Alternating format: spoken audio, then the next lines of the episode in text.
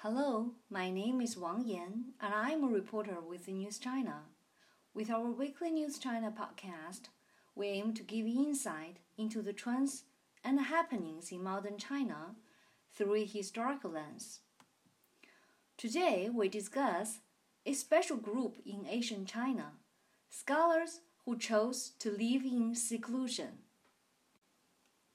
A man washes his ears by a stream, while another man leading an ox passes by.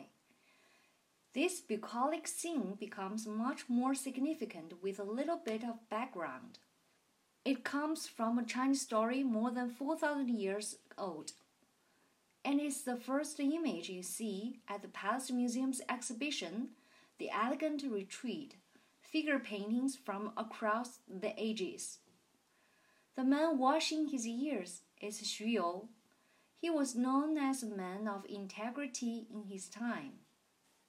Yao, a legendary emperor, wanted Xu to take the throne instead of his own son, Dan Zhu, but Xu refused, saying he preferred a life of farming.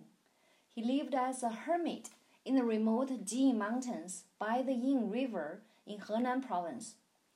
Emperor Yao then offered him the position of leading the 9 provinces that comprised his kingdom at the time, kind of like a chancellor or CEO.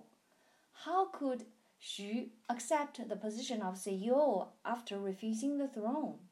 He became annoyed by the repeated offers, so annoyed that he felt his ears were polluted by hearing those offers and went to the Yin River to wash them out.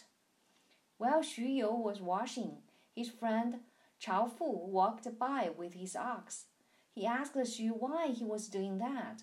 After Xu told him the reason, Chao Fu said, "If you truly had always lived in the mountains and had no connection with the world, who would have even known you exist?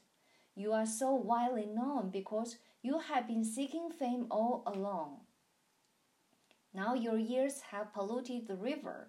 I won't let my ox drink from here," said Chao Fu, leading his ox upstream to drink.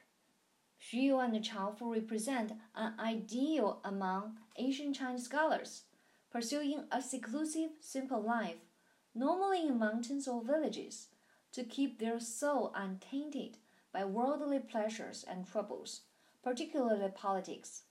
The Yin River, where Xu washed his ears, became a symbol of reclusive life. This painting was the last masterpiece of Ren Bo Nian, a prestigious artist from the late 19th century. At the Palace Museum exhibition, a total of 76 paintings include portraits of the most famous hermit-scholars in China's history. It is the second in a series of 4 ancient portrait exhibitions by the Palace Museum.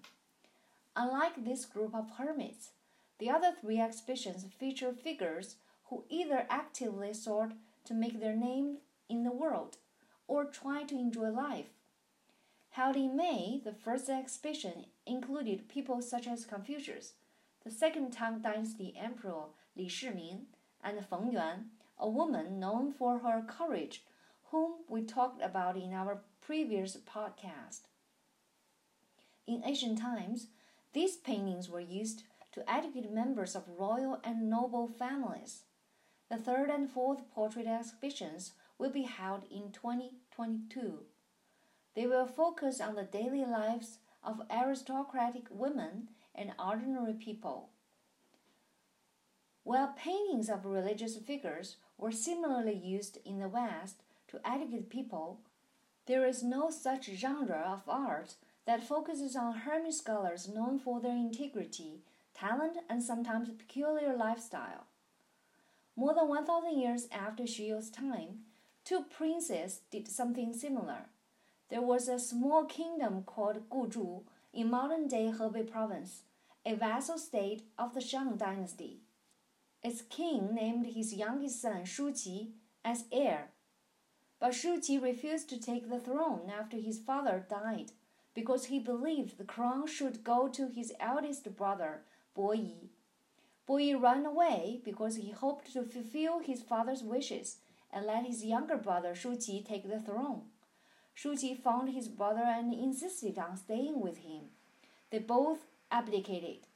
When they heard that the kingdom of Zhou, another vassal of the Shang dynasty, was about to attack the Shang, they stopped the Zhou leader's horse and tried to persuade the Zhou leader, King Wu of the Zhou, not to rebel. They said it was wrong for a vassal to rebel against its sovereign. After King Wu's army defeated the Shang and ruled the country, the two brothers refused to eat grain that grew on Zhou land. They went to Shouyang Mountain in today's Luoyang, Henan province, and lived on wild plants. They soon starved to death. Today, we may consider their stubborn loyalty as foolish. The last Shang ruler, Xin, was very cruel. The Zhou rebellion ultimately saved lives, and the Zhou founded a thriving culture that became the core of the Chinese civilization. But Bo Yi and Shu Qi symbolized integrity in ancient China. Both Confucius and Mencius praised them. In the early 12th century, Song Dynasty artist Li Tang created a painting which showed Bo Yi and Shu Qi picking plants in the mountain. The two brothers are seated on the ground and chatting next to a basket and a hoe. When Li Tang painted this, he, along with millions of people, had been fleeing for refuge for several years. He was serving a court artist when the Jin Kingdom of today's northeastern China captured the Song capital of Kaifeng and took its last two emperors hostage. The last emperor of the northern Song, Qinzong, was captured by the Jin while he was negotiating the conditions of his dynasty's surrender in the Jin army's camp. Zhao Gou, the emperor's brother, set up a new Song regime known as the Southern Song. It was first based in what is now Henan province, but later was driven south by the Jin army. It finally settled in Hangzhou. The Southern Song was probably the richest dynasty in China's history, thanks to its booming commerce and maritime trade. But it was plagued by Jin invasions in its early years, and then fell to the Mongol army. Li Tang also moved to Hangzhou. He had to sell his paintings to survive. He then served as a court artist again after the Song's Royal Art Academy was rebuilt. This painting showed how he was saddened and enraged by the humiliating surrender and captivity of royal members and officials of the Northern Song, which led to the death and displacement of millions of people. From these stories of Xu Yu, Chao Fu, and Bo Yi, Shu Qi brothers, we can see that a hermit-scholar was not just a man who chose to live in seclusion. In Chinese, they are called yin shi. Yin means in seclusion, while shi refers to a gentleman who is well-educated and holds high moral standards. In a broader sense, a shi is someone who is admired for qualities such as knowledge, pride, integrity, courage, or willingness of serving his country at any cost. In a narrow sense, it refers to intellectuals. Even today, the word shi is used for college degree.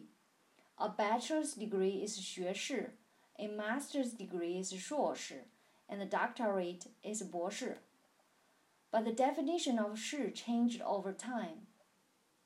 Shi originally was the lowest level of the aristocratic class that had access to government-monopolized education. So this was a well-educated group. During the hundreds of years of competition for supremacy among regional powers before the founding of the Qin, China's first dynasty, some shi became political advisors to help give their host kingdoms a competitive edge. Some of them, such as Confucius, developed and promoted his philosophy in different kingdoms. During the Han Dynasty, shi mainly referred to the class of intellectuals who held the nearly exclusive authority of interpreting Confucian theory. A good reputation in terms of knowledge or ethics brought fame, promising a political career and wealth. Shi became a semi-independent class, which had significant political and cultural influence.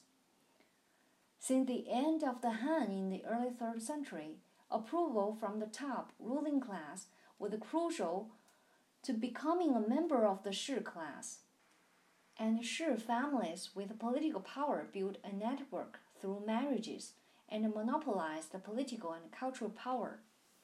They cooperated, competed with, and were controlled by the sovereign power. All this means that Shi were increasingly connected to and relied on politics. As a result, unlike Xu Yu and the Bo Yi Shu Qi brothers, after the Han Dynasty, living in seclusion was not a choice for many hermit-scholars in their young ages. We will talk about them in our next podcast. That is the end of our podcast. Thank you to our writer Song Yimin, editor and translator Li Jia, and copy editor JT. We hope you enjoyed it, and thank you for listening. See you next week.